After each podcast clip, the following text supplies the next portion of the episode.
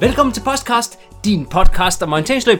I uh, dag der skal det handle om verdensmesterskabet i orienteringsløb, som lige har været der. Og i anledning af det, så har vi fået besøg af en af stjernerne fra landsholdet, og det er Cecilie Friberg Kløsner fra FIF Hillerød, hvis Hej. der er nogen, der er interesseret i det. og udover det, så i studiet, der har vi Eskild Sjøning, korttegner og orentusiast.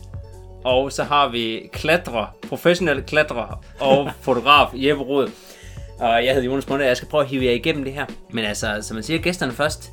Cecilie, kan du ikke øh, lige fortælle, hvem du er? Jamen, øhm, jeg hedder Cecilia, og jeg bor i Aarhus. Og til daglig, der løber jeg med e og læser nanoscience. Øhm, og jeg er øh, 25 år gammel, og det her var mit fjerde VM. Hold op. Det var godt introduceret. vi, har, vi har prøvet at få det med før. Det er jeg i hvert fald ret sikker på, at vi har, hvor du har sagt nej. Men nu har vi endelig fået Ej, det I med har, her i I har studiet. faktisk ikke spurgt mig før. Det er jeg helt sikker på, at vi har. Ah, Og derfor så er vi rigtig glade for, at du er med i studiet her i dag. Og vi kunne rigtig godt tænke os at høre lidt om, øh, hvordan det var at løbe verdensmesterskab. Hvilke distancer løb du? jeg løb øh, mellem og stafet, og første tur på stafetten. Jeps. Det er alt sammen noget, du har løbet før til VM, er det ikke det? Jo, jeg løb øh, også mellem og stafet for to år siden. Men du har også prøvet løbe langt. Ja, men det har altid været sådan lidt på et afbud, så det har ikke været noget, jeg har satset imod. Jeg er jo sprintorienteringsløber egentlig, øh, og det har været det, jeg har satset på de første tre år af min seniorkarriere. Og nu er det jo så blevet splittet op, så nu er jeg også blevet skovløber. Ja, Er det så mellemdistancen, du bedst kan lide? ja og stafetten. Men de, er jo, de minder jo på en måde meget om hinanden teknisk, men der er lidt forskellige ja, udfordringer i forhold til, at der er lidt flere løbere i skoven og sådan noget på en stafet. Du siger selv, at du er mest til det sprintorientering, øh, og det er nok også der, du har dine bedste resultater fra. Men øh, hvad, hvad tænker du om, at VM det er blevet delt op, sådan, så det er skov og, og sprint skiftevis? Ja, altså, jeg har faktisk ikke rigtig kunne lægge mig fast på en holdning. Jeg synes, der er både fordele og ulemper ved, at det er delt op. Det er jo mærkeligt, at der er to år til næste skov-VM. Til gengæld så kommer EM til at køre omvendt af VM, så det bliver jo lidt de uofficielle VM'er på de distancer, der ikke kommer til at være til VM. Øhm, og så har man til gengæld mulighed for at satse både skov og sprint. Og jeg synes, det har været virkelig fedt at få lov at træne skov intensivt, øhm, og blive bedre på det, og rykke på det. Så det har jeg synes har været rigtig fedt. Har der været stor forskel i din træning frem mod det her VM til forskel fra sidste år for eksempel? Altså sidste år løb jeg ikke VM, men To år siden. ja, præcis. Der er øh, sindssygt stor forskel. Meget stor forskel. Altså de andre år har jeg løbet øh, kortintervaller og asfalt og en hel masse sprinter. Øh, og i år, der har jeg bare løbet kun terræn og nærmest ikke nogen, altså ikke nogen rene intervaller, nærmest bare højintensiv træningspas i skoven. Også fordi vi måske ikke er lige så erfarne i nordisk terræn som mange af vores konkurrenter, så Kenneth har virkelig sørget for, at vi bare skulle have så meget erfaring på så kort tid, altså som overhovedet muligt. Øh, og det har virket virkelig, virkelig godt. Der har virkelig været et godt setup omkring det. ja. På hvilken måde kan du mærke den anderledes træning? Øh, altså mere, mere orienteringsteknisk træning egentlig, øh, og bare meget mere i skoven. Altså ellers har jeg jo bare løbet rundt i byen og på asfalt og korte intervaller. Ja. Jeg tænker måske mere på, hvordan kan du mærke det sådan i kroppen? Kan du mærke, at du har flyttet dig på nogle måder? Øhm, altså, jeg tror bare, man, altså, man bliver lidt mere sådan, måske øh, bare stærk, når man løber meget i terræn, hvor at jeg føler mig egentlig ikke specielt hurtig lige nu, men jeg er stærk i tung terræn, øh, og kan virkelig mos på, hvor jeg ved, at nogle af de andre år, der har jeg nok haft en højere topfart, så man træner jo lidt nogle, nogle forskellige ting. Ja. Nu nævnte du Kenneth, og for det er måske ikke alle, der helt ved, hvem Kenneth er, men det er jo landstræneren, øh, Kenneth Buch. Og han øh, har været træner for det norske hold tidligere og bor i Norge. Øh, så jeg tænker, det må også have været en eller anden gevinst for holdet at have en, en træner, som kender til de her terrænger. Øh, og kunne, kunne hjælpe jer ret meget på den vej. Ja, helt vildt. Øhm, og jeg tror også, det har været en af årsagerne til, at han blev ansat i DOF, fordi han har så meget øh, erfaring i nordisk terræn, og ligesom kunne træne os godt op til at løbe VM i Norge. Øhm, og han, altså, han elsker virkelig Norge og det, som Nord- Norges skove kan byde på, så han, altså, hans ligesom, øh, glæde ved at løbe derop, det smitter virkelig meget. Øh, og ja, han øh, har meget faste holdninger om, hvordan man skal løbe i den type terræn, og hvordan man løber godt i sådan noget. Øh, og det, giver, det har givet virkelig meget, ja. Nu, øh, det er måske lidt ud af en tangent, men øh, der er jo flere trænere ind over på seniorlandsholdet. Der er Torbjørn, og der er Kenneth, og nogle gange så er der også lidt Lars Lindstrøm i kulissen. Kan du prøve at beskrive, hvad deres roller er? Ja, altså, det er jo Torbjørn og Kenneth, der er landstræner. Og lige nu, så fordi at Kenneth han bor i Norge, så er det primært Torbjørn, der tager sig af de opgaver, der er herhjemme i Aarhus og med e og hverdagen. Øhm, og løberne på landsholdet øh, og i e de er jo så delt ud på Torbjørn og Kenneth i forhold til sådan personlig opfølgning. Øh, og Kenneth har så stået for alle træningerne og træningslejrene, som han jo så har kunne lave derhjemmefra og forberede osv. Så, øhm, så på den måde så har Kenneth været mest over det, det tekniske i forhold til at forberede VM, øhm, og Torbjørn har været øh, mere til stede i hverdagen. Og sådan, ja. Er det, hvem, hvem er personlig opfølger på dig? Det er Torbjørn. Ja? Ja. Det er måske meget godt at have en, der er tæt på nogle gange. Ja, det synes jeg. Og det, altså, det er jo også, man kan sige, der er alt det tekniske og så videre, men der er også alle de andre ting, man skal have til at fungere i en hverdag, når man løber og træner og sådan noget. Øhm, så det er, jo, det er jo alle mulige forskellige ting, man skal, skal bruge sin træner til. Ja. Ja. Lad os øh, vende lidt tilbage til VM i år. Øh, inden du tog det op, hvad havde du af forhåbninger? Eller forventninger? Ja, altså, jeg havde sagt for et stykke tid siden, at jeg gerne ville for det første blive udtaget til VM, og så vil jeg gerne løbe top 25 på mellemdistancen, og jeg vil også rigtig gerne løbe stafetten. Øh, og der havde vi målsætning om top 6. Og jeg øh, blev lidt overrasket over, at jeg egentlig var så godt med. Og det har gået virkelig godt i foråret, men før jul og sidste år, der havde jeg virkelig mange problemer med skader og sådan. Øhm, og så er det jo bare svært at vide, hvor man er i forhold til de andre, når man ikke har løbet mod dem i lang tid, øh, og målt sig på den måde. Øhm, så mit, mit fokus har også bare været på at være tilbage og nyde det, og nyde, at jeg var der, og, og træne godt, og sådan, ja. På, på trods af det skadesperiode, du havde hen over vinteren, følte du, at du var der 100%, da du kom, eller følte du, at det var sådan lidt halv forberedelse, du havde haft? Ej, jeg, jeg følte, at jeg var der 100%. Ja. Altså, man kan jo i hvert fald øh, teknisk og mentalt. Ja. Den her øh, målsætning, du siger om top 25, jeg er lidt sådan spændt på. Altså, det er jo noget, du har meldt ud for et stykke tid siden, og jeg ved, I laver sådan nogle målsætningsrunder med landsholdet og så Ja. videre. Øh, Men inden du tog afsted til VM, altså dagen inden eller to dagen, var det stadigvæk det, der var det- dit rigtige mål, eller havde du ligesom tro på, at du faktisk godt kunne blive bedre? Jeg, jeg vidste det virkelig ikke. Altså sådan, jeg tror, jeg snakkede faktisk med Torbjørn om det, og øh, sagde til ham, at egentlig så er mit mål jo, at jeg gerne vil ligge sådan i top 10 på, altså både på sprintdistancer og på skovdistancer, men at jeg ikke, det var ikke succeskriteriet for det her VM, og jeg, øh, jeg, jeg troede ikke, at det var muligt ved det her VM. Men, øh, men det var meget fedt, at, at det var det. Ja. Ja, det var vel meget fedt.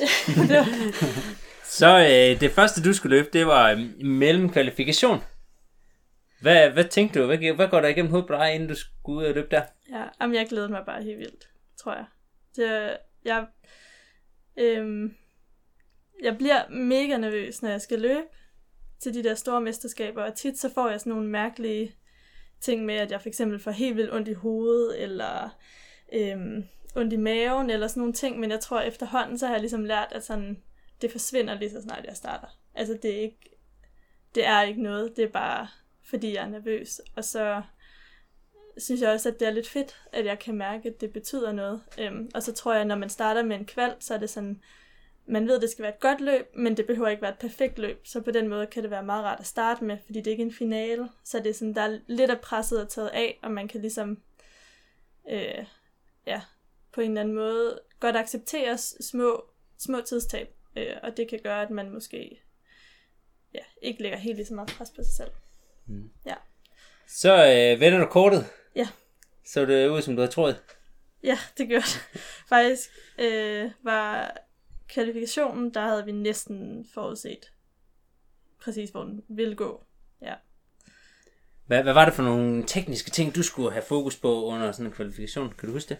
Um, jeg skulle have fokus på hele tiden at være, være med på kortet, øh, og bare løbe og tjekke af. Der er virkelig mange detaljer ude i sådan en terræn, så man kan jo, øh, altså hvis man gør sig umage ligesom hele tiden, øh, have styr på, hvor langt man er, og så bare virkelig have godt styr på kompasset. Så tit så er det parallelfejl, der sådan, øh, gør, at folk de laver fejl. Øh, Mm. Men hvis man har godt styr på kompasset, så kan man undgå de fleste parallelfejl. Ja, Fik du gennemført det godt?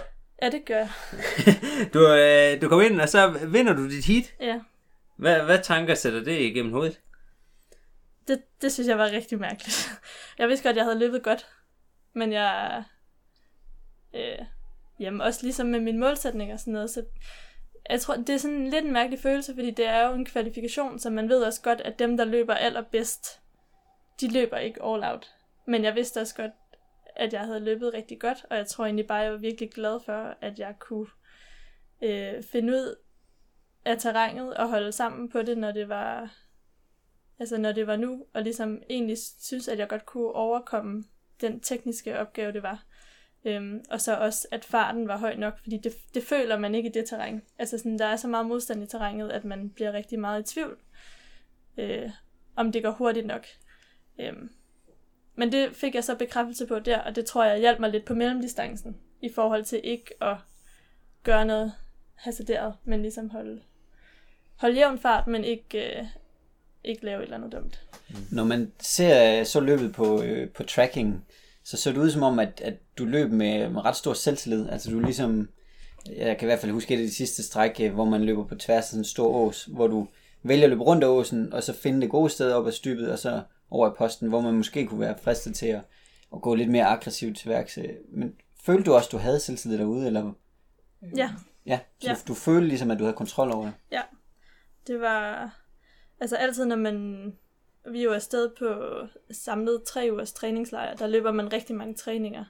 Og der løber man på lidt blandet i forhold til kort kvalitet og så videre, og nogle gange kan man komme ud og føle sig virkelig usikker, fordi det kan være svært helt at måske forstå terrænet, og posterne er måske nogle gange svære at se og sådan noget. Og så til et VM, der har jeg bare altid følelsen af, at det er lidt lettere, fordi det er virkelig gode kort og øh, tydelige poster og sådan, så hvis man gør sig umage, så, øh, så synes jeg faktisk, at øh, ja, at så havde jeg i hvert fald følelsen af kontrol, og at det var rigtig, rigtig fedt at løbe derude. Kvalifikationen, det var generelt en ret god dag for danskerne. Det var fem videre Yes. ind ud. Hvad, hvad, hvordan er, er stemningen sådan på holdet efter det? Er det bare, når job, job's done, det var det, vi skulle, eller er der god stemning, fordi du vandt dit heat, eller er der træls stemning, fordi at øh, Emil han netop ikke lige klarer Ja. den? Eller hvordan, der, der må være både ups and downs. Altså i forhold til Emil, der fik han jo at vide meget kort tid inden, at han skulle løbe den der mellem, og har kun trænet mod langdistancen. Så for ham, det var rigtig ærgerligt, men han vidste også godt, det var ikke hans primære mål, og han skulle jo løbe dagen efter. Mm. Mm. Så han lagde det egentlig virkelig hurtigt væk, øh, og så der var rigtig god stemning øh, i forhold til, at vi ligesom følte, at vi var øh, godt forberedt på terrænet, og øh, også sådan en som Line, som ikke løb mellem, men skulle løbe langdistancen. Hun sagde, at det gjorde hende faktisk tryg at vide, at vi ligesom mestrede det så godt, fordi vi har jo løbet øh, og matchet mod hinanden i løbet af træningslejrene, så det giver jo også hende noget selvtillid på en eller anden måde at vide, at vi var godt forberedt. At hun så på en eller anden måde også er godt forberedt. Så det smitter sådan af på holdet. Ja, der var faktisk der var god stemning. Men I løber også ret godt, mange af jer. Der Ja. var... Øh, I- kvalede ikke bare, men det var sådan også i, i den gode ende. Ja. Det var, det var rigtig fedt. Så øh, næste dag, der var det langdistance. Der skulle du ikke løbe. Nej. Hvad laver man så? Jamen, øh, man hæpper, og man løber åben bane. Så der var jo publikumsløb ude fra den arena, som der både var. Det var samme arena på lang finale, mellemfinale og stafet.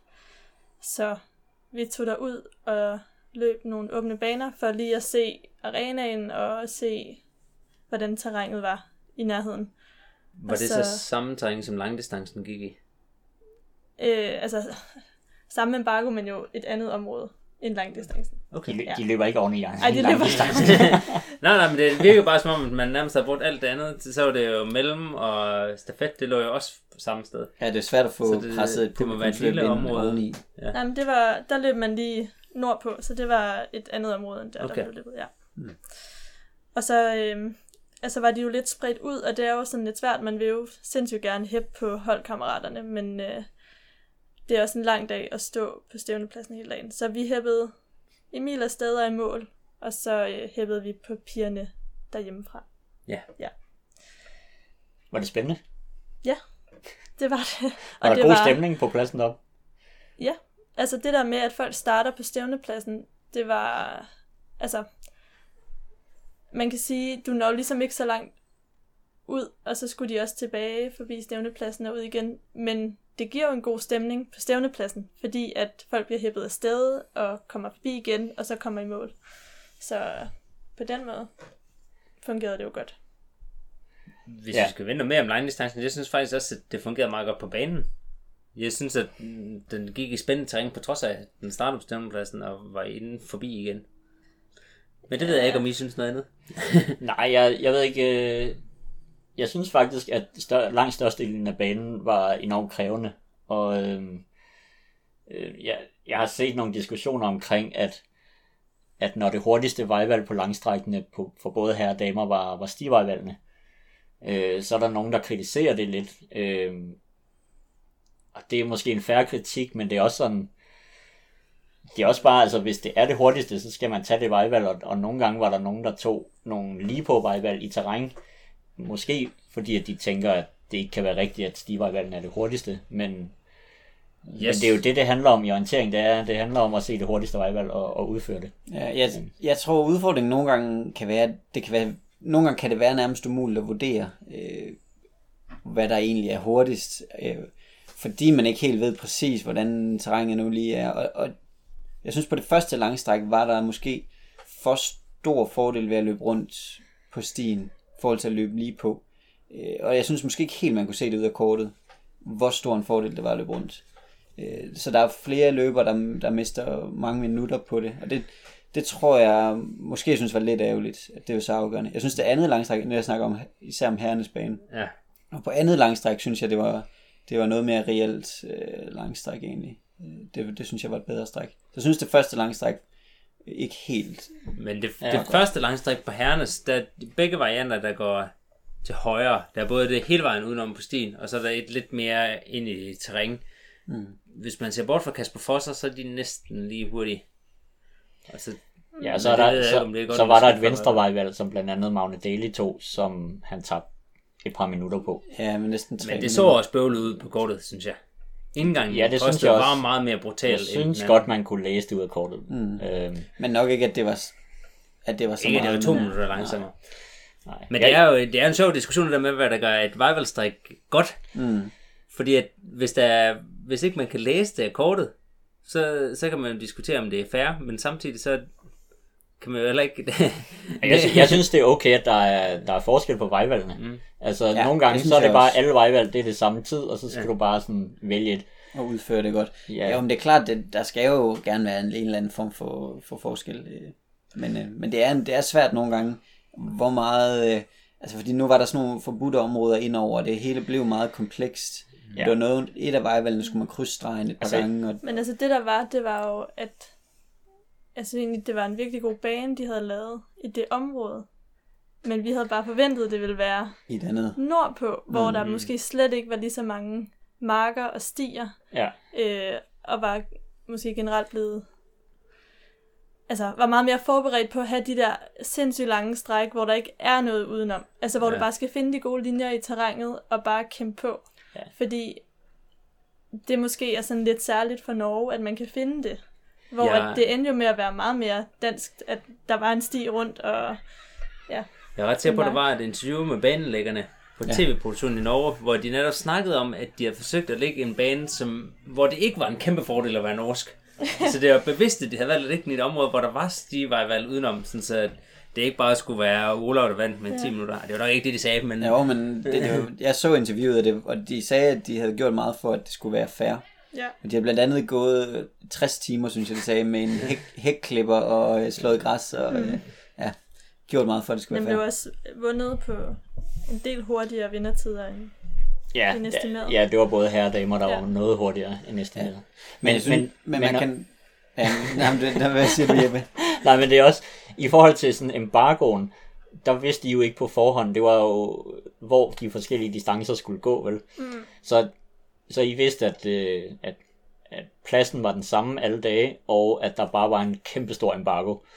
Øhm, ja, så det var jo også sådan, så, så var det først på langdistancen, at I så, okay, nu er det her, de bruger det her ned til langdistancen, som Ja, var det syd, Ja. sydvestlige.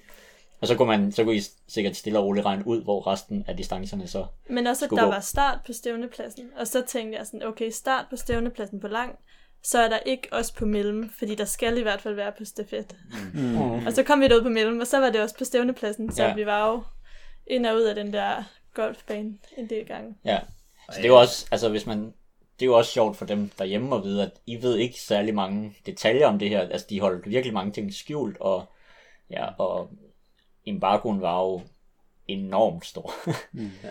Og, men ja, det var virkelig fedt, og jeg synes, de fik det udnyttet godt. Mm. Og hvis man ser i forhold til sidste gang, der var VM i Norge, hvor man også forsøgte at have den samme stævneplads på alle skovdistancer, der gik det virkelig på kompromis med terrænet, sådan som jeg husker det i hvert fald. Og der var det bare sådan, at man, da man så kortet til mellemdistancen, tænkte man, hvad fanden er det her for noget model event? ja, altså det de havde gjort der, var jo at, også at afspære et eller andet område sådan lidt kunstigt, for at skabe nogle vejvalgsudfordringer. Ja, Og det var lidt det samme, de havde gjort i år på langdistancen. Lavet en kunstig afspærring af nogle af markerne, og sådan trukket afspærringen lidt ind i terrænet. Mm. Og, og det synes jeg måske er lidt, lidt kedeligt, når, når man laver øh, jeg ved ikke, vejvalg på, på kunstige elementer i terrænet. Altså afspærre noget. Der, der, der er jeg nok mere til bare at udnytte terrænet. Ja men umiddelbart synes jeg bare, det virkede som om, at kvaliteten på terrænet var højere øh, den her gang, end det var sidste gang. På trods af, at man havde stævneplads, og med start på stævnepladsen alle dage det samme sted. Og det man så også kan konstatere, det er jo, at dem, som, som ligger i toppen, resultatlisterne, er jo, var jo ret meget dem, vi havde forventet. Det, det var det samme. Ja. Ja, og det er det tit, u- altså det er ligegyldigt, hvilket terræn øh, man, egentlig, man egentlig bruger. Vi kan godt lige vende, hvem der vandt langdistancen. Det kan vi godt. Hos pigerne, der var det ikke helt overraskende Tove. Hvad Men- vandt hun med? 6 minutter? 6 minutter, tror jeg, ja. Ja. Men hun løb sig måske også lidt i kælderen på det løb. Hun, Hun havde- virkede træt resten af mesterskabet. Ja, og herrenes, det blev øh, Olav Lundernes. Lidt, lidt mere tæt. Ja, Kasper Fosser førte jo løbet langt hen ad vejen. Ja. Overraskende junior. Lidt, lidt vildt. er meget imponerende. Man kan se på striktæller, han lader virkelig, virkelig hårdt ud. Og har jo på et tidspunkt nærmest halvanden minuts forspring. Og så Ja. ja. går Altså, tempoet ned på normalt niveau, hvor, hvor Olavs det bare stiger hele vejen ind i Det er lidt ufatteligt, at han kan løbe så hurtigt. Ja, Men både Olav og Tove var vel deres fjerde VM-guld i streg. det tror jeg, ja. Det er jo også ret imponerende. Det er vildt nok. Ja, Dan- danskernes øh, placeringer kan vi måske også lige have med. Emil, herrebanen, blev nummer 33, så vidt jeg Ja. husker. Øh, det ved jeg, han var ret godt tilfreds med. Jeg Han tror, havde, hans mål var top 40, var det ikke det? jo, Jo. og han havde løbet et, øh, et flot løb. Så øh, helt klart imponerende. Det ligner, at han afsluttede ret stærkt. Han havde meget hurtig øh, afslutning. Han tabte lidt tid på anden langstræk, hvor han fik rodet sig selv ud i en, i en lidt kringlet variant, øh, og tabte nogle minutter på det. Men øh, med resten af banen var, var rigtig flot udført. Og han har god fart. Ja. Pigerne, der var Line Sederberg og Miri løb. Og Line blev vist nummer 34. Og Miri blev nummer 18. 18, tror jeg det var. Ja, lige Eller det 17. lav. Ja, jeg tror, det var, ja, 17 eller 18. Det er der omkring. Ja. Jeg tror måske Mia var, var hvad, hvad siger du? Var Mia lidt skuffet over den placering? Du er tættest på, Cecilie. Ja, ja. Altså sådan, jeg tror, hun havde, øh, havde nogle ting, hun godt kunne have gjort anderledes, Ja. da hun kom ind.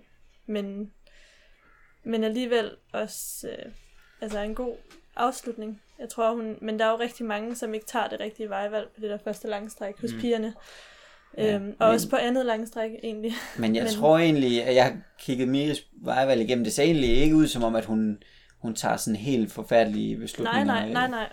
Ja, Men, Det, som jeg ligesom kunne høre, var også, at hun måske synes, hun har startet lidt, roligt, lidt for defensivt ud fysisk. Ja. Altså hun havde startet lidt for roligt ud øh, på tempoet. Man kan godt se, at hun taber meget i starten, og så får hun ligesom farten op undervejs. Øh, Men hun, det ser ikke ud som om, hun har lavet nogle store fejl, eller... Så jeg tror jo egentlig teknisk, at det har måske været et okay løb, men hvor det sidste lige har manglet. Mm. Øh, og så tror jeg også, at man kan sige, at sidste år blev hun vel nummer 12 på langdistancen, og det har måske siddet lidt i baghovedet, at, at man har sådan et resultat fra, fra sidste år, som man gerne vil prøve at leve op til. Ja. Øh, men det var et sindssygt godt resultat, og måske et lidt mere danskervenligt terræn. Øh, og Miris optakt har måske heller ikke været helt perfekt i år. Hun har haft nogle lidt skadesproblemer her det sidste. Ja, hun har bøvlet rigtig meget med hoften, og bøvlet også med det øh, under VM-ugen, mm. men har været virkelig god til at lægge det væk og, og kæmpe på alligevel. Men Ja. ja. jeg ved, at nu tager hun lige en periode og får styr på den der hofte. Det lyder ja. Ja. fornuftigt. Så jeg tror jo egentlig, at jeg forestiller mig, at Mia kan være nogenlunde tilfreds. Og jeg ved også, at Line var meget godt tilfreds. Ja. Ja. VM-debut øh, blev nummer 34. Det, Ja, det er en, rigtig fint. En stærk start. Jeg, vil- jeg vil faktisk sige, at jeg, efter det, jeg så på træningslejren, så havde jeg næsten troet, at hun kunne, kunne være endnu længere fremme. Der Mm. løb hun virkelig godt. Øh, ja, så, jeg, så jeg tror, at i fremtiden, så tror jeg sagtens, hun kan, kan lave noget bedre resultater, faktisk. Ja, der er helt klart mere at komme efter. Men øh, det er en stærk VM-debut. Det er jo, jeg ved, det, det er et hårdt game at komme øh, kastet for, for løverne der. Så øh, lad os runde langdistancen af med det. Skal vi ikke det?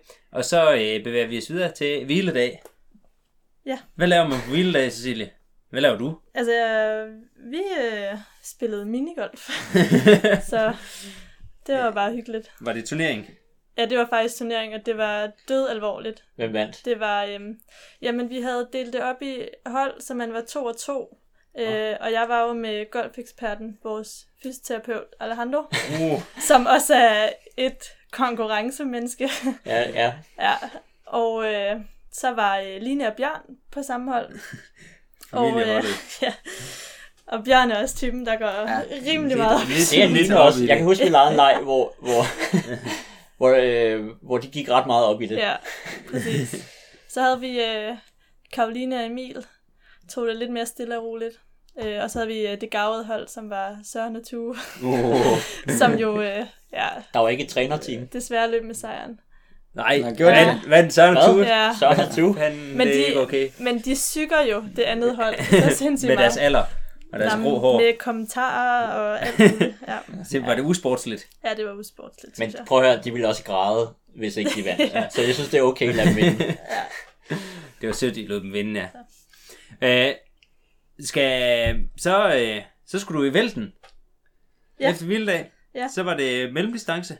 Finale. Du skulle starte blandt de aller sidste. Jeg skulle starte allersidst, faktisk. Hvad, hvad tænkte du om det? Øhm, jamen, det havde jeg jo lige haft to dage til at tænke lidt over. Ja.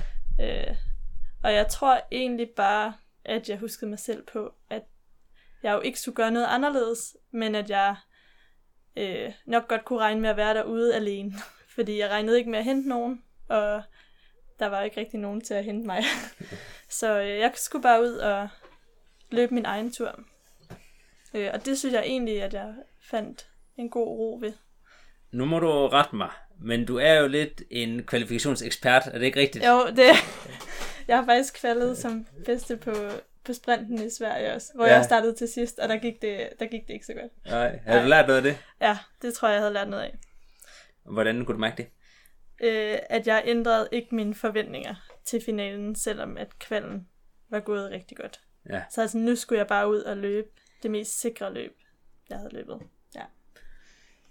Hele mellemdistancen, den kommer vi til at gennemgå til sidst i den her podcast, for dem, der er rigtig nørdet, så man kan følge med på tracking og det hele. Mm. Så øhm, det hopper vi lidt henover. Men øhm, du øh, løber ret godt på den. Er du tilfreds med resultatet? Meget. Ja. Rigtig glad. Det var bedre end du, Du blev, din du blev målsætning. 10'er. Jeg blev Det har vi faktisk ikke nævnt 10'er. endnu i den her podcast, tror jeg. Top, top 10. Ja. Ja. Det er det bedste nogensinde på en skovdistance. ja. Du er engang tidligere By blevet far, top 3. eller hvad? Altså, jamen, til, til World Games. World Games for to år siden, der blev jeg nummer 4. Nå, 4. Ja, Okay. men Det er noget andet til VM. det er noget andet til et VM. Ja, og, og ja, man kan sige, at vi har jo set der med gode kvalifikationsløb før. Vi har også set der løbe rigtig gode stafetter. Også, en, har du ikke løbet en enkelt gang i EM øh, til medalje? Stafet. Jo, Ja. det var Så- faktisk sidste år. Ja, så det vidste vi jo ligesom også godt, at, du, øh, at det havde du ret godt styr på. Øh, så hvordan er det det her med faktisk at individuelt i skoven og præstere så godt? Øh, det er virkelig fedt. Jeg tror, jeg kan mærke, at øh, alderen har givet mig en vis ro. jeg ved ikke. Jeg Ja, synes du er jo blevet ret gammel Faktisk, at det... Ja, at nu har man prøvet det et par gange, og sådan, så jeg synes, at det er lettere at fokusere mere på mig selv, og hvad jeg skal gøre, øh, og ikke give omgivelserne og de andre så meget opmærksomhed. De andre danskere på mellemdistance, hvordan gik det for dem? Øhm, det gik jo virkelig godt for Tue, blandt andet, som blev nummer 16. Mhm. Ja, øh, og havde et sindssygt godt løb, men også bare, altså, et mega stærkt felt, han løber imod. Jeg tror også, han kun er sådan noget tre minutter efter Olav eller sådan Ja, noget. ja, ja. og det bliver, Det var Altså- altså, virkelig tæt og hårdt. Tue, han er jo Mr. Consistent. Han, øh, ja. Man ved, han, han løber de der rigtig stabile løb på, øh, på VM-finalerne Ja, hver Ja. gang. Ja. Man ved ligesom, hvad man får, ja, og det er ret imponerende. Han bliver ved. ja, ja det gør han. Han er virkelig stabil. Det er også derfor, at han er så vigtig på det der sprintmix stafethold. Fordi at man, han laver ikke bedste tid på turen, men han taber bare ikke mere end højst nødvendigt. og det tager han lidt med videre over i skoven tit. Ja, Præcis. Og øhm, Karo rækkede jo desværre allerede på, på 6 øh, og gennemfører alligevel, men ja, det er ikke optimalt at hoppe rundt i det der lyng på en fod, der ikke er sådan helt, helt Ej, god. det så virkelig smadret ud i terrænet på tv. Ja. Det, det ligner noget, man godt Ja. kunne række om i. Og, Den sidste, der løb, det var Mie. og Bjørn. Ja. Ja, og Ved du, hvad de synes om deres løb? at de var ikke, øh, ikke tilfredse. Jeg tror, de havde begge to nogle fejl undervejs. Miri har et stort bump på post 11, hvor hun smider for meget, øh, og Bjørn har flere lidt små fejl. Men altså, jeg har set deres tracking, og sådan, det er jo, det er jo gået virkelig godt, når det er gået godt, men det er jo sådan der med orienteringsløb, at det er ligesom det hele gode løb, der gør det. Øh, Ja, ja, ja. det er hele pakken, der Ja. tæller i den sidste ende. Her ved mellemdistancen, der skal vi nok også lige nævne, hvordan det var, det gik for dem, der vandt. Og Eskil, du er bedst til at huske resultater. ja. Øh, det gik jo godt for dem, der vandt. det gik rigtig godt. Det var, øh, det var spændende. To virkelig spændende mellemdistancer. Øh, hos damerne, der øh, var det 5 sekunder, der afgjorde mellem øh, guld og sølv. Tove Alexandersen, hun vandt igen. Igen. Foran øh, Simone Arbesholt. Første års senior. Mm. Og det var, øh, det var ikke givet før, altså det, det, det kunne ikke, man kunne ikke spore om resultatet, før de, lige Tove kom i mål. Altså, Det var- Simone taber det jo på vej til tredje sidste posten ved at løbe et defensivt Ja, vejvalg. jeg talte lidt defensivt vejvalg, ja. Ja. det var, Og bummer måske en lille smule også. Ja, men det er nok en skæv retning mere end det defensivt vejvalg, men det... ja. Ja, Hun, hun nævnte selv, at det, var, det var også var en fejl. Ja, Ja, hun vidste ikke helt, hvor hun var, sagde hun, øh, da hun løb ud fra stævnepladsen. Ja. Så det var jo virkelig, sindssygt tæt. virkelig spændende. Og det var også øh, meget tæt om de, øh, de næste. Ja, Øh, det var Van Lahajo, der vandt en delt ja. bronze. med, Med Kemperle. Natalie Kemperle, ja. Og så Anne-Marie Hausken lige udenfor. Ja, var det, Var det- et sekund eller to sekunder, Ja. og et sekund, tror jeg, fra, fra bronze. Og det vi jo havde siddet og set, det var, at, at uh, Anne-Margrethe Hausen var blevet hentet af Tove. Mm. Uh, og så tænkte vi, at nu, uh, nu ligger hun sig bag ved Tove, og så bliver hun nok nummer to på det Ja. her løb.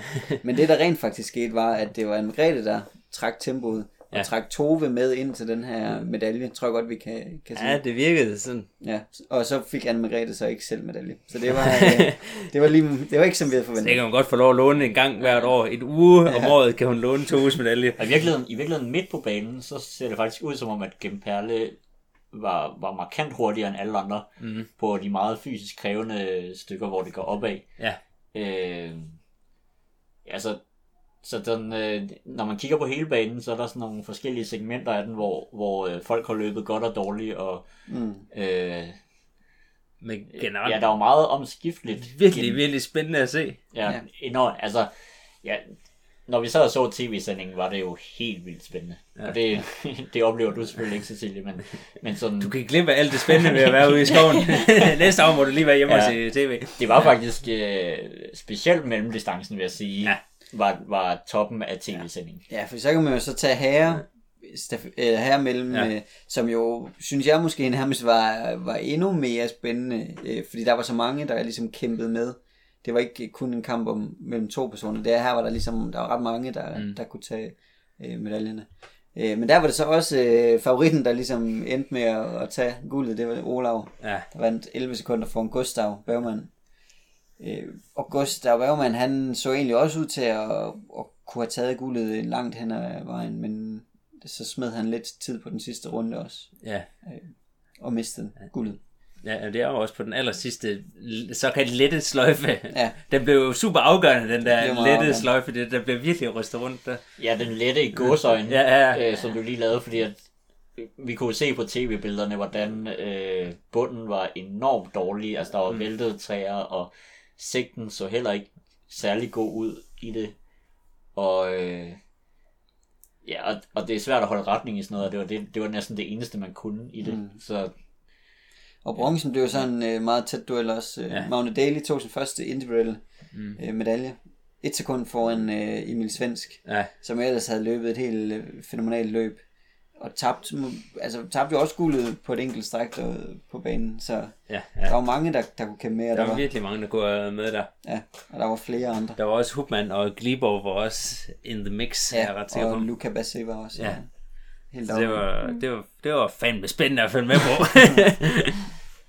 det var godt tv. ja. Så øh, var man allerede kommet til den sidste distance dagen efter. Ja, så det var jo virkelig kort og intensivt VM i forhold til, Ja. når vi har haft både Kunne, øh, var, var du træt? Øhm, ja, men havde jo egentlig været virkelig veludviklet til mellemfinalen, så det var, det var faktisk ikke så galt. Nej. Nej. Jeg synes, jeg havde noget at trykke med. Ja.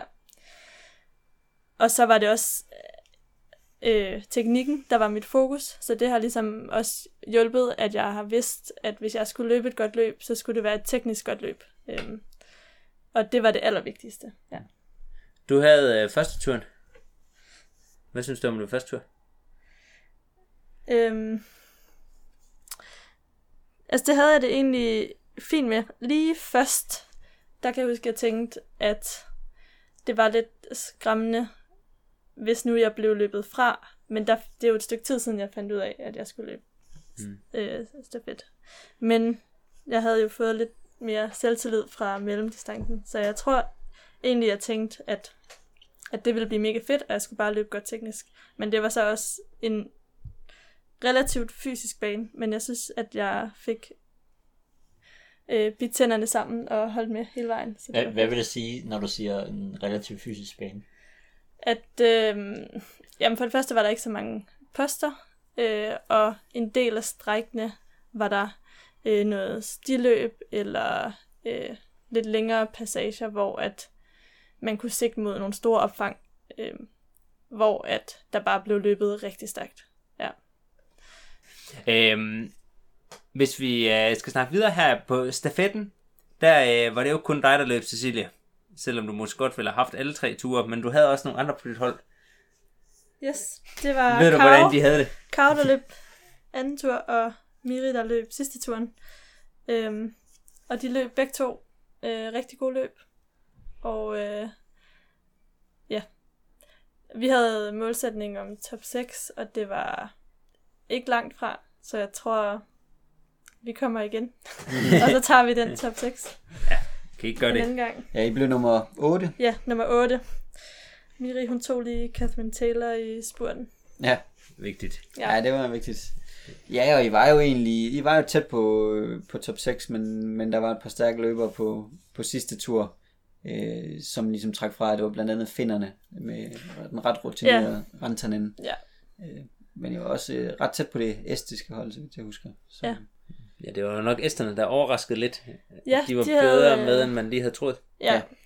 Ja, ja æsterne var overraskende, og så havde tjekkerne også Ja. ja. en virkelig god dag. Herrene, de endte med at blive 12 eller 13. Nummer 13. Nummer 13. Ja. Øhm, ved du, hvad, hvad de synes om deres løb, Cecilie? Jeg har ikke snakket med nogen af dem. Nej, altså, Tue, han havde ikke noget at skyde med. Så han var rigtig skuffet over, at han ikke fik sendt Bjørn ud i en bedre position. Mm. Øh, så de var et stykke efter fra start af. Øh, og så tror jeg egentlig, at Bjørn løber rigtig godt teknisk, men har måske ikke den fordel af at ligge sammen med Der var det går stærkt. Ja, præcis. Øhm, ja.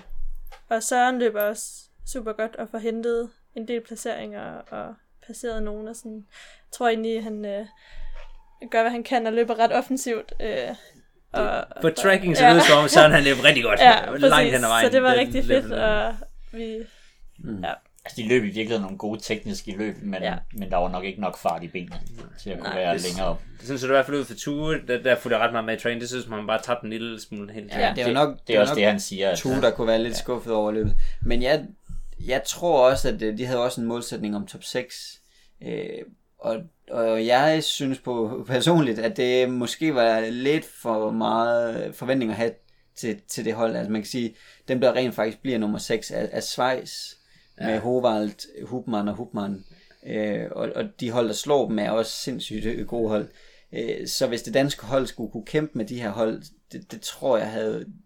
Altså det havde været en, en sensation. Øh, En top 6 placering i herrestafetten, det, det er været- altså virkelig højt niveau. Ja, så det, jeg tror jo ikke, at, at det er det, man skal måle deres resultat ud fra. Nej.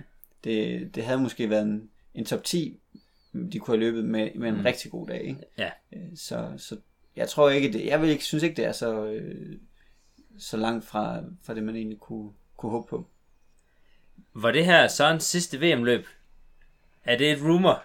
Eller er det, ved man noget? ja altså det, det er det vist. Og jeg tror, jeg har prøvet at overtale ham lidt til at, at fortsætte sin satsning. Så skal der være nogen, der vil øh, betale en fuldtidsløn til Søren Bobank for at fortsætte. Det kan Sin lige... satsning. øh, Prøv lige at sige det lidt højere, Cecilie. Hvis der er nogen derude, der vil øh, sponsorere Sørens øh, satsning, så øh, kan man lige øh, skrive en mail til mig.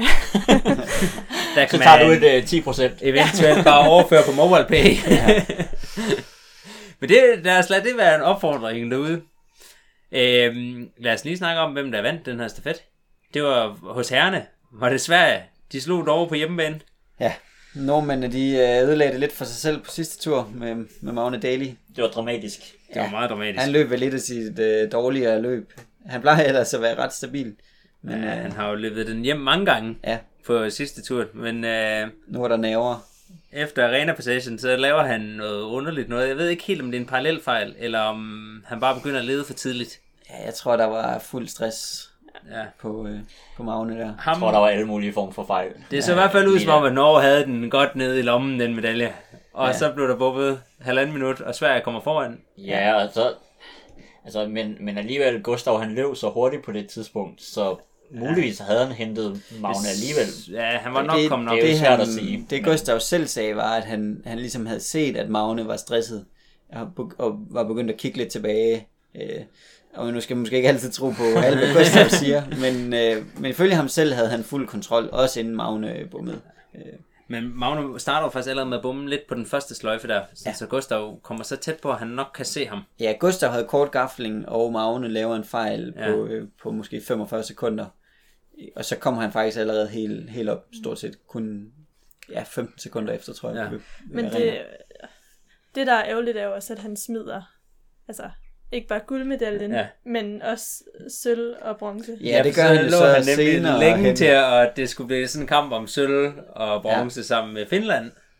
Øh, men, men så kommer der så et stort bum igen, de taler sidst, hvor at de så ender med Ja, og man kan jo faktisk se bummet på, på tv-billederne. Ja, Og man, Ja. ja. kan, man kan se posten i billedet, Ja. ja. og man kan se Magne komme ind i billedet, og Ja. så løbe Ja. væk fra posten, Ja. og så kan man se de andre løbe forbi ham. Jamen, det gør ja helt ondt. svejserne og, Ja. tjekkerne, der lige klipper ind der og kommer foran. Ja, og det, kunne- det kunne alle vel på... Øh, er Frankrig. Ja, det Var Frankrig? det var, Ja, Frankrig som får bronze. Frankrig og, øh, og hvordan, tjekkerne, hvordan var som, det at øh, stå som på, øh, forbi. på arenaen og, øh, og overvære det? Det var rigtig ubehageligt. altså, det var, det var helt forfærdeligt, faktisk. Ja, fordi der var bare var nordmand over det hele. Ja, og han bliver sendt ud i sikker føring. Ja, det var lige som de havde tænkt, ja. Det skulle være. Og ja, det, han har været så presset, at han... Og ja, Magne var også virkelig skuffet over langdistancen. Hvor, ja, altså, han, jeg ved ikke, om han, Han blev blev 6 sekser. eller sådan noget. Men han kom lige på podiet, men han havde tænkt, at han skulle have en medalje der. Og han vidste, at han var med i kampen om guld, og, og der var han bare rigtig skuffet efter det løb. Og så på mellem får han så sin første individuelle medalje. Men så til gengæld, så kan man sige, at guldmedaljen klipper der på stafetten. En medalje han har altså fået flere gange. Ja, rygtet går på, at han i hvert fald ikke kom til banketten efterfølgende. Han, øh, han blev hjemme i skam. Men noget, man må give ham, det var, at på den norske tv-sætning, der stiller han altså op til nærmest 20 minutter interview. Ja. 5 minutter efter, han er gået i mål. Ja. Det synes jeg fandme, det er hardcore. Det var det var fedt, han Ja, jeg, går, jeg, jeg tænker, der har været en form for kontrakt øh, ind over billedet der. det. Ja, men det var ikke sådan pinligt at se, men det, jeg synes bare, det var, Ja. det var meget fattet gjort. Ja, Men uh, er nummer to blev jo Finland. ja, det var overraskende. Ganske Det er længe overraskende. siden, de finske herrer har lavet noget. Ja, og Det et meget ungt, ungt hold der. Ja. Det er godt for, øh, for orienteringssporten i Finland, tror jeg. De, øh, Ja, de sa- trænger til lidt oprejsning. ja, de havde trængt til lidt. Og så blev franskmænd nummer tre, Ja. som de er blevet nu efterhånden et par gange de sidste år. Og så øh, damernes øh, Ja. stafet, det var også spændende. Det blev et spurtopgør. Schweiz og øh, Sverige. De kom ud nærmest samtidig. Ja. Og Så- føl- følges godt ad. Ja, så var det måske ikke helt overraskende, at øh, Caroline Olsen, hun øh, tog sejren i spurten. Hun er ret hurtig. Vi har jo set hende spurgt fra mig Alm, Ja, blandt andre. det ser, det ser øh, vildt ud, når hun, øh, når hun sætter op i tempo, men øh, Der Men det, så går, det, det går stærkt. det går rigtig og der stærkt. bliver bevæget en masse krop. Ja. Og inden det havde Simone Abershold jo faktisk hentet øh, Tove Alexandersen på Det- anden turen. Det er jo lidt sjovt, battlen mellem Tove Alsensen og Simone Arbejdshold. Det tror jeg, det er en battle, vi kommer til at have fra ja. Ja. nu af og så i fem år. Og det ser jo ud som om, at Tove tager, er jo rigtig stærk på langdistancen, men tager sig måske lidt for meget ud.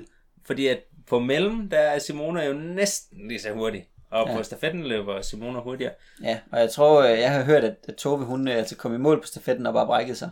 Ja. Altså hun havde jo givet den, hvad hun, øh, hvad hun havde. Ja, der var. Hun, hun, øh, hun lignede en, der kæmpede mere, end hun plejer at gøre Ja. ja. på stafetten. Og så øh, bronzemedaljen var også øh, et spurtopgør. Og der øh, var Norge så igen taberne øh, øh, lige tæt på medalje. Det var Anne-Margrethe Hausen, der tabte til Gempale Ja. på øh, om der. Men det var lidt afgjort ude i skoven. Man fik ikke helt, det var ikke sådan en spurt til stregen. Ah, men de var sammen ved, ved næst sidste posten, og Ja. så kom, kom uh, Natalia først ud af skoven der. Ja. ja. Så jeg tror, øh, der var de to forskellige vejvalg på, øh, på det sidste langstræk. Ja, lad os øh, lukke den med det. Og så, øh, hvis man sidder derude og er rigtig orentusiast, så skal man altså gå ind og finde sin computer. Og så skal man finde opslaget ind på Facebook og følge det link, der er ind til trackingen. Man kan også bare gå ind på VM Tracking, hvis man kan finde det selv. På Track Track hjemmeside. Det, er- Trak Traks hjemmeside. det kan man finde derinde. Det kan man. Og det, der kommer til at ske nu, det er, at øh, vi har startet 2D Rerun, og det håber jeg også, I har gjort derhjemme. Og så har vi øh, sat den på Real Time On. Vi følger dig, Cecilie, og Yes. vi har center på dig, så det er det, vi koncentrerer os om. Vi kan godt se de andre løbere i realtid, så vi kan se, hvis du indhenter nogen. Øh, lige nu har vi har spurgt så langt frem, at du står mellem de to søer, som er startpunktet. Og øh, Når jeg trykker start, så kommer vi bare til at køre den i to gange hastighed, og så kan I følge med derhjemme. Vi kommer til at snakke om, hvad det var, du tænkte, hvad du var orienteret efter. Gå fuldstændig i, i dybden med hele den her bane. Det kommer til at tage cirka 20 minutter. Er du klar? Ja. jeg håber, I er klar derhjemme. Fordi at, øh, så trykker jeg bare 3, 2, 1, play. Yep. Så nu er vi startpunktet, og øh, ser, at der bare er et langt stræk ind over golfbanen til etteren, øh, og løber på stien, øh, og får ligesom lagt en plan, øh, og tænker, at jeg egentlig gerne bare vil placere mig lidt i forhold til det der hus, øh, og skal hen på bakken bagved, og ned og have en slugt.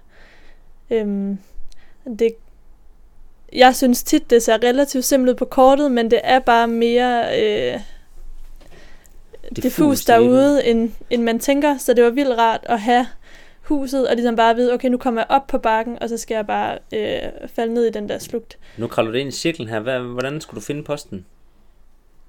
Jamen, jeg vidste godt, at jeg kom op der på kanten af bakken, og bare skulle fortsætte hen, til der kom en lille slugt. Bruger du punkthøjen, der ligger inde? Ja, den ser jeg godt, men ja. Så stemmer du posten der. Yes. Fortsætter ud mod toren. Hvad Ja. skal du bruge på det stræk? Øh, det er sådan en stræk, hvor der sker en hel masse, og det er svært ligesom at få et overblik. Så der løber jeg ligesom at få set den første høj, jeg lige har passeret nu, øh, og få set, hvordan det passer med de næste høje, øh, og kan se punkthøjen, der ligger inden posten ved stenen, øh, og fortsætter hen til posten. Tracken er en lille smule Den skæv er, her. ja, den er lidt skæv. Jeg kommer ikke op over bakken der i hvert fald. Hvad skal der så ske herovre til træerne? Det ser lidt mere diffust ud. Ja, så der gælder det om at have en god retning, øh, og så den høj, der ligger øh, midt på strækket, Den, med passerer nu. stenen, ja, der ligger jeg ikke, der ligger jeg lidt til venstre for højen i virkeligheden. Øhm, og fortsætter hen øh, mod de næste høje, øh, og løber egentlig bare op over højen og ned i slugten på den anden side. Havde posterne stået tydeligt indtil nu? Øhm, altså, de er tydelige, når man er det rigtige sted i hvert fald. Ja. øhm, Hvad tænker du på det her? Nu kommer det første længere vejvalgstræk. der øh, tænker jeg, at jeg gerne vil højere. Øh, så jeg løber ned over øh, den første af broerne, og der ser rigtig fint ud at løbe, øh, og det var der også. Og der var jo en del, der havde løbet inden mig, så der var også øh, spor på det tidspunkt. Og så skal man ligesom passere øh, op over en stybrække og den der skrant, og det ser lidt dårligt ud alle steder, så det gælder bare om at komme derhen, og så Du overvejede ikke Kom op. stien, der er lige til højre for. Nej, det gør jeg faktisk ikke. Og jeg, jeg tror slet ikke, at jeg... Ja, jeg tror faktisk ikke, jeg så den Var der, derude. var der spor igennem de der, det der underbevoksning, der er tegnet på? Ja, men det var ret dårligt at løbe i Ja. ja. stadig. Hvad, Øhm, tæ- hvad tænker du om indgangen til firen? Har, har du en plan nu, eller Ja. tænker du, det finder du ud af senere? Nej, jeg har en- en plan nu. Jeg synes, den store slug, der ligger lige efter øh, det markante store styp, ret meget øh, til højre for posten.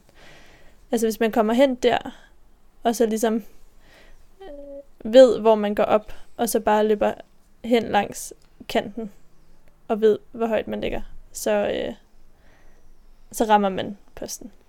Men, så kan det ikke gå galt. Nej.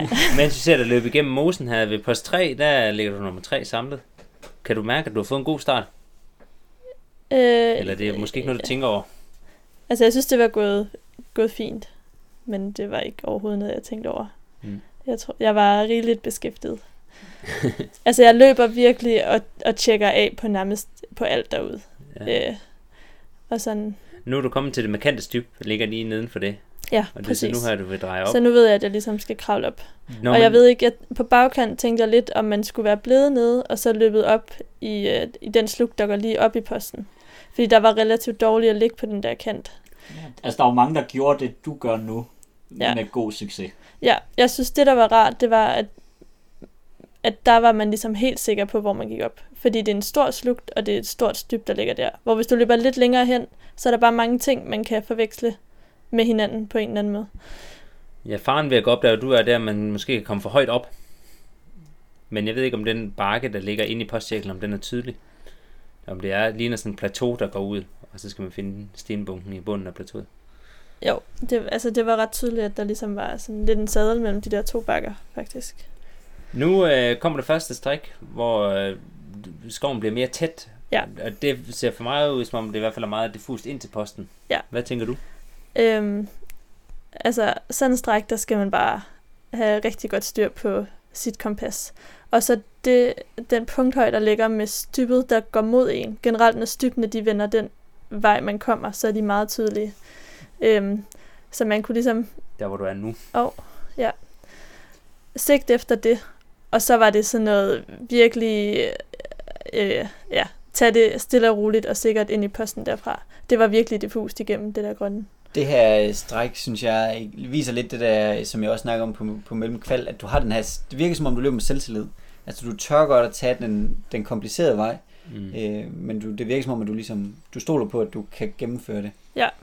Altså, det, er jeg, måske også en, det er måske ikke en kompliceret vej, når man, når man vælger at gøre det simpelt Nej, på den der man- måde med, med stybet og så lige på. Nej, præcis. Altså når man løber lige på, kan man sige, så ved man jo nogenlunde, hvor man er. Men Ja, man skal turde gøre det. ja, altså jeg tror, at min taktik også bare har været øh, ikke at prøve at forenkle for meget. Fordi det er så detaljeret, at man ligesom...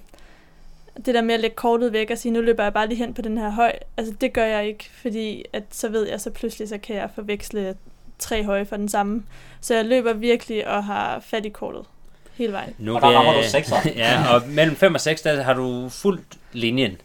Hvad, kan du lige hurtigt sige, hvad du læser på på det strik? Ja, jeg løber op over den første høj, og så kan jeg kigge over på den næste brede høj og placere mig lidt i forhold til den, og så skal man ligesom ned på den anden side i, i slugten.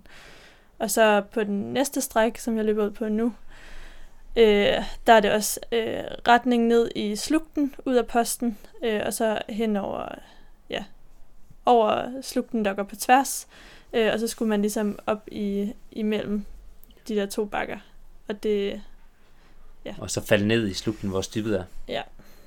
På tracking ser det ud, som om du er langt væk fra posten, men det er jo vel ikke et bum.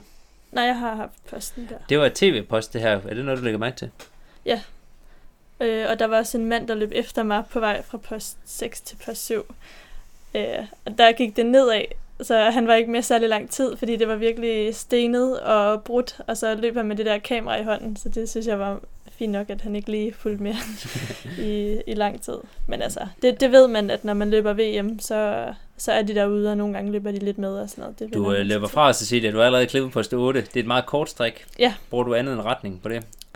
Øh, ja, altså sådan, jeg bruger den slug, der kommer på tværs med, med stien. Øh, fordi så ved jeg ligesom, hvor langt jeg er på strækket, og så skal jeg ligesom fortsætte lidt længere hen til punkthøjden. Så stresser vi videre. Du er allerede langt ude Ja. ja. på vej til post 9. Post Og 9, det der, er et mere der lægger jeg bare øh, lige, lige på Ja. min taktik. Hele vejen. Øh, ja, Det er et ret kompliceret strik. jeg bummer så postindgangen en lille smule. Men lige på er der jo faktisk ret god gennemløbelighed. Altså Ja. der, er- det, det grønne klirer ret meget op, hvis man tager helt lige på. Altså Vil- det, man skal huske også, det er, at det tætte er ikke altid så bøvlet i, i Norge, som det er. Altså sigten er virkelig dårlig, men løbbarheden er måske nødvendigvis ikke sådan mega dårlig. Den var så hen over mosen lige efter den første gule bakke, var den virkelig dårlig. Men derfra, der var den faktisk rigtig fin, der hvor jeg løber nu. Der hvor du løber lige nu her, det ser Ja. vildt diffust ud på kortet. Hvad er det for nogle detaljer, du læser på der? Eller er det bare retning igennem, og så læser Altså, det ikke ud i det jeg kan åbne? se, at jeg kommer ud i det åbne, og så har jeg bakken på højre hånd, og så vil jeg gerne op i den der slugt.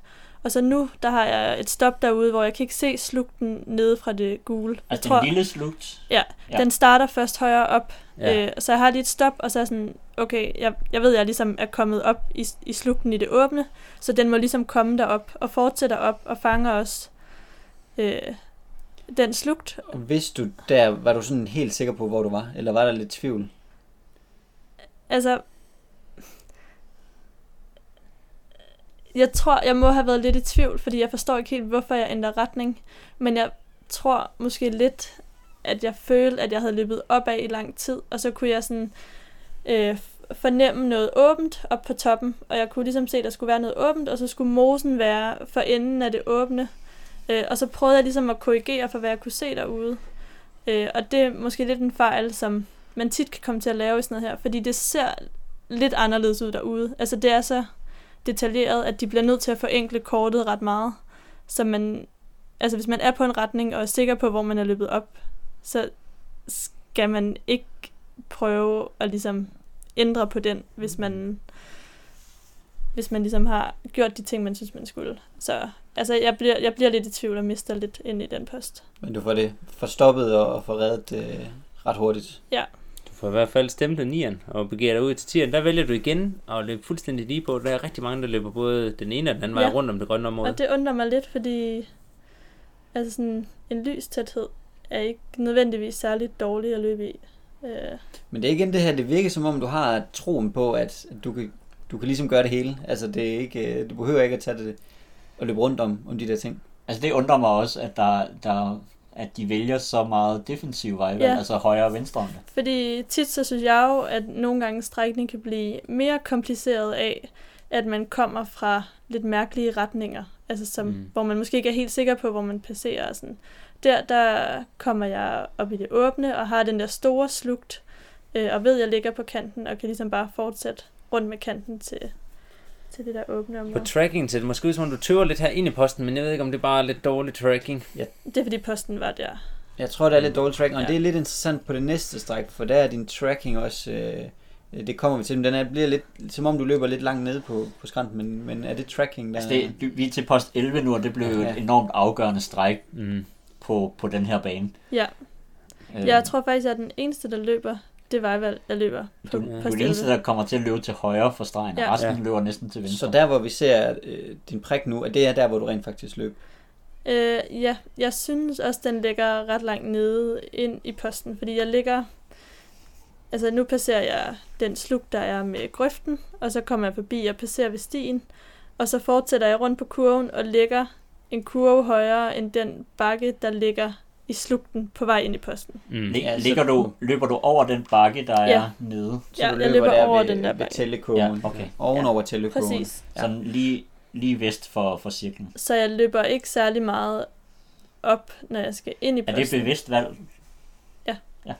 Ja, for jeg synes også, øh, at den måde, det ser ud på tracking, ser ud som om, du kommer lidt langt ned, men hvis, hvis du gør det der, du siger, at du ligger ovenfor på telekoden, så tror jeg, det er ret klogt valg. Øh, Der er mange, der kommer højt op, for højt på slugten, og ligesom ikke øh, fanger den her slugt, og derfor gør, som man, hvis man har øh, alle løber med, kan se Camilla Olausen, Ja. lige har gjort lidt for højt op på, øh, på bakken. Nu, nu klipper du 11'eren, Ja. og vi, på tracking kan vi se, at du møder Camilla Olausen. Ja, og det, var, det havde jeg ikke lige regnet med, at jeg ville. Men det var jo en, en god feedback, og jeg vidste også godt, at jeg havde løbet godt. Men jeg kunne også godt regne ud, at hun måtte have lavet en fejl, eller et eller andet. Øhm, og at det forstyrrer mig faktisk en lille smule, kan jeg godt mærke. Øh, allerede på vej til 12'eren, synes jeg måske, at at jeg er lidt hurtigere ude af posten end, eller sådan, den der tid, som jeg synes, jeg egentlig var god til at tage på starten af banen, så bliver man pludselig presset af, at der er en anden. Øhm, og det havde jeg måske slet ikke forberedt mig på, at det kunne ske. Jeg havde været meget sikker på, at jeg skulle løbe alene derude hele vejen. Men øhm, det Men- ser ud men som det går om, godt. at Camilla ligesom trækker farten lidt op her. øhm, ja, altså vi passerer... Okay, det er lidt mærkeligt. Øh, Det strik, vi er ude på nu, det er mellem 12 og 13, og det bliver også et ret afgørende strik. Det, ja. På tracken ser det ud som om, du er fuldstændig lige på. Jeg tror ikke, man kan komme op over det der styp, så jeg ved ikke, hvad du har gjort i virkeligheden. Altså, der er lidt en slugt op mellem de to styp, øh, der er lige nord for øh, strækket. Ja. Og jeg løber op i den, øh, og Camilla løber op over lidt længere ned, øh, og vi er sådan nogenlunde samtidig ved posten. Var det svært at forstå, når man kommer op i det åbne? Der er rigtig mange, der tøver, da de står ude i det åbne. Nej, kan vi det var bare, det var sindssygt bøvlet, men det var ikke svært at forstå, fordi bakken øh, var tydelig, den kunne man se. Ja. Ja. Så man vidste ligesom, okay, jeg skal over til bakken, og så ned i slugten på bagkanten. Okay. Øh, og så synes jeg, der der var jeg vildt i tvivl om, hvad de der sorte streger, fordi de går ud fra stien, så jeg synes, det så virkelig mærkeligt ud. De der overgange over vandet. Eller hvad? Ja. Ja. Ja, De små broer. Nu er vi på vej til post 14, og banen den skifter lidt karakter her. Det bliver mere fladt, og det ser sådan næsten lidt dansk ud. Var det noget, der forstyrrede dig, at det blev en anderledes type orientering? Øh, mm, altså det var i hvert fald et stort skift, så fra at jeg ligesom følte, at jeg kunne løbe og øh, følge med på kortet hele tiden, så pludselig så bliver man lidt tvunget til at, at give slip, fordi der var ikke noget at læse på. Øh, så på 14-15 var jo lette, altså dem, Mm.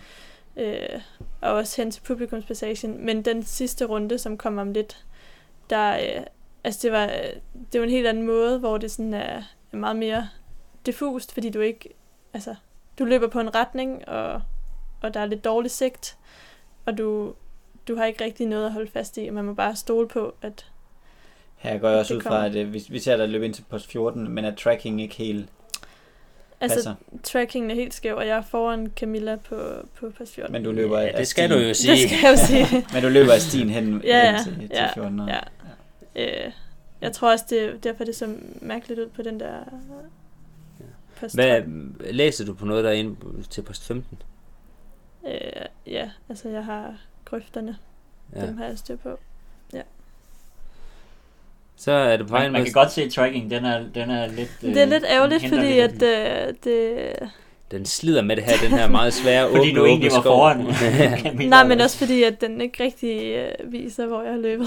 Nej, du har lige sprunget ja. over nogle poster, og så nu Ja. løber du fra Camilla her lidt i det var samme hastighed Ja. og følger grøften. Det antager var mega hårdt der. Det kan man jo ikke se, men det var bare sådan noget højt lyng. Og det var bare sådan et langt stykke. Kan du, kan du man bare- høre øh, stævnepladsen her? Øh, det Du tænkte, løber jeg, det tænkte den, jeg ikke over. det tænkte du ikke på. Okay. Men Det, der sker faktisk- lige nu, det er vel, at nærmest to løber i mål. Jeg tror nærmest, hun løber i mål, når jeg løber forbi, måske. Nu er du på vej ind mod stævnepladsen i hvert fald. Ja, Det, det løber igennem her, efter jeg passerede vejen. Hvordan var det? Fordi at det synes som om, der er en del, der kommer lidt skævt ud af det. ja det var også øh, altså mega tæt og bøvlet at løbe i, og en masse væltet i bunden. Ja. Så man, Hvad, hvad er tankerne, når man løber igennem en stævneplads, som du gør nu? øh, åh oh, nej, jeg er ikke i mål endnu. Jeg var rigtig, rigtig træt på det tidspunkt. Altså sådan, jeg øh, kunne godt mærke, at, at, sådan, at banen skulle ikke være meget længere, men på en eller anden måde også sådan ret at komme til publikumspassagen og være sådan, okay, det er gået virkelig godt, og nu skal jeg bare holde sammen på det. Og så står Lars i coachingzonen og råber, husk retningen.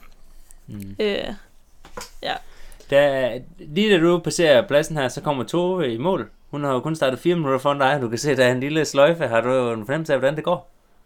Øh, jeg ved godt, at det er gået godt, men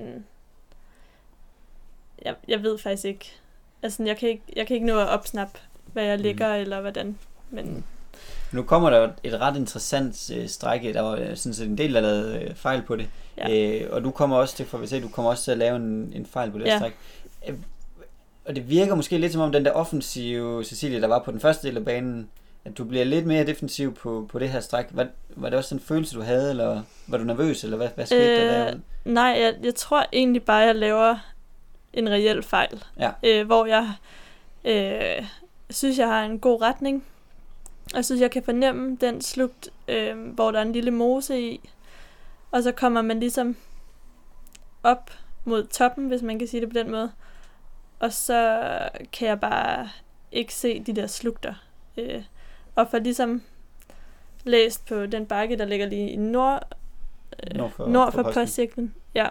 Øh, og synes ligesom, at jeg kan få det til at passe med, at sådan, om der er en bakke der, og så skal jeg ligesom syd for bakken. Øh, men men skulle nok der lige have taget Ja, for det ser to ud som om, ekstra. du rammer det her spor, øh, den, her, den her sti, lille sti. Ja. Øhm, oplevede du det, eller så du den derude? For det ser ud som om, du følger den rundt.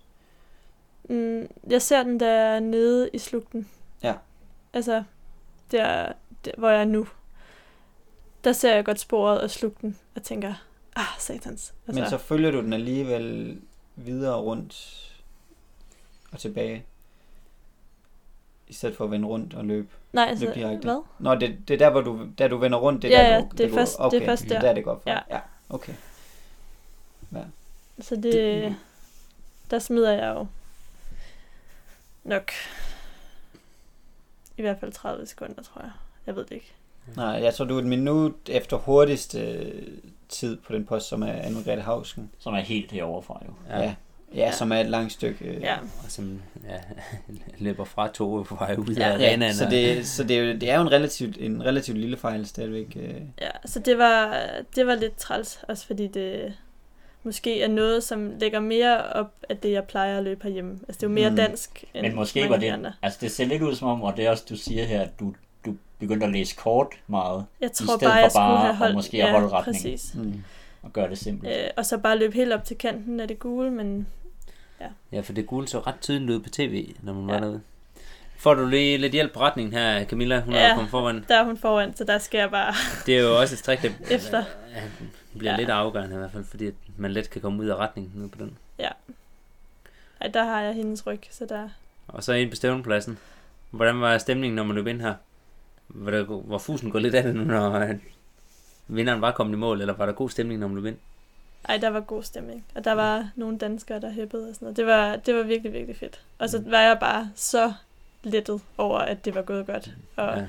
oven på den der mellemkvalifikation, at, ja, at jeg synes, jeg havde løbet et godt løb. Og sådan. Det var lidt ærgerligt lige der til sidst med, med par 17, men Men hvis det ikke noget, det koster måske en enkelt placering, eller måske endda slet ikke en... ja, og så tror jeg sådan- også, at jeg egentlig altså, også regner med, at der kommer små fejl. Ja, øh, også på af- mesterskaber, fordi jeg Ja. ja. plejer jo ikke at løbe fejlfrit, og så kan man jo heller ikke regne med, at man gør det på et mesterskab. Flot løb. Ja. Det er imponerende. Det er... Spændende at høre om også. I virkeligheden er du kommet igennem VM med ekstremt få fejl. Altså, man kan jo nærmest på tre løb sige øh, samlet et par minutters bum. Ja, og måske det eneste reelle bum er den her på 17. Ja.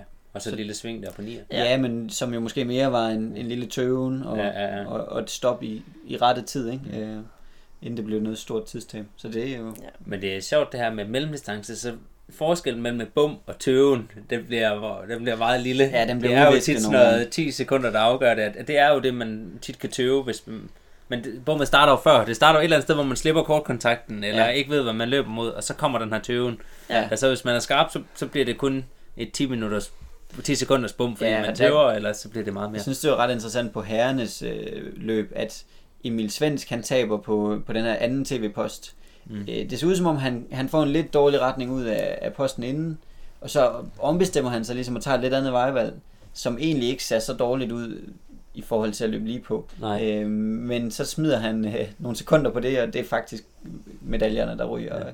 Så det er virkelig små afgørelser. Man kan sige, havde han nu bare han var kommet skævt ud af posten, havde han så alligevel holdt sig til sit, sin første plan, Mm. så havde han måske faktisk øh, ikke øh, tabt den her medalje. Så det er så små afgørelser øh, Ja, ja, ja, i toppen. Noget, der er lidt sjovt, det er, at hvis jeg har været banelægger, og jeg tror måske generelt i Danmark, så ville vi vil have lagt nogle poster ind i de der tæthed 1. Der er så Mm. mange små fine højder, inden, der ligger inde i tæthed 1, Mm. men det er sådan, jeg ved, at der er flere i Norge, der sådan, synes, at man ligger ikke poster inde i det der grønt. Mm. Nej, og det havde vi faktisk... gentleman øh, vi agreement. havde tænkt lidt det samme, at, øh, at det kunne være sådan nogle steder, hvor det kunne være altså afgørende mm. på banen, hvis man lagde inde i, i noget af det tætte. Altså, de skulle prøve at komme til OK Vest. Det skulle de, ja. Der, der er aftalen, at man ligger ikke noget, der er sort på kortet. eller bygning, bygninger holder man sig ud af. Men Men ellers så kan det ikke blive tæt tre, nok. det er... Men jeg, specielt måske, altså post 9, jeg ville da ikke have kunnet stå for fristelsen til at lægge den inde ved udløberen lige i, i nordkanten af cirklen. Og post 5 ville jeg også have rykket lidt ind i det grønne i stedet for. Men der, der er stadig mange, der laver fejl på post 5. Ja. Altså, det handler måske om at lave øh, altså, baner, hvor der ikke er så meget slump på. Ja, det, jeg tror, det, det, det, tror jeg er, det, ja. er mesterskabs... Ja. Øh, Men jeg synes, balancen. øh, de kommer godt igennem med det her. Jeg synes, det er en rigtig fin mellemdistancebane. Ja, jeg synes faktisk, at øh, damernes bane er, er væsentligt bedre end herrenes. Ja, jeg ved, jeg synes også, herren er så rigtig god. Ja, men jeg synes, at... Herrene at har lidt simplere stræk på en eller anden måde. ja, jeg synes, det er lidt øh, større opfang. Øh, Strækket til post 9 på, på damernes bane, synes jeg er rigtig godt. Og så Ja. 11'eren, som bliver ret afgørende. Øh, Og der kommer herrerne lidt øh, anderledes ind til, til den 11'er. Men øh, jeg tror ikke, vi har så meget mere at sige. Det var podcast for i dag, og øh, tak til dig, Cecilie, fordi du ville være med. Ja, tak Ind, fordi I ville være med. have mig med. Endelig ville mig med. ja. øh, og øh, til jer lytter derhjemme, så øh, håber I har fulgt godt med i VM og nyt det. Nu øh, går vi ind i DM-sæsonen. Det bliver vildt. Det bliver sindssygt. Det første, der kommer, det, det er mellem. Det kommer lige om lidt. Og ikke mindst Midgårdsormen. Årets højdepunkt. Øhm, så det håber jeg er klar til, og jeg tror, at vi får lavet en podcast, hvor vi primer jer lidt til de DM'er, der kommer her i år. Det kunne da ligne os at gøre det i hvert fald. Øhm, og indtil vi have det godt derhjemme. Hej. Hej hej. Hej. Du skal sige farvel Okay. til lytterne. Hej hej. Sådan der.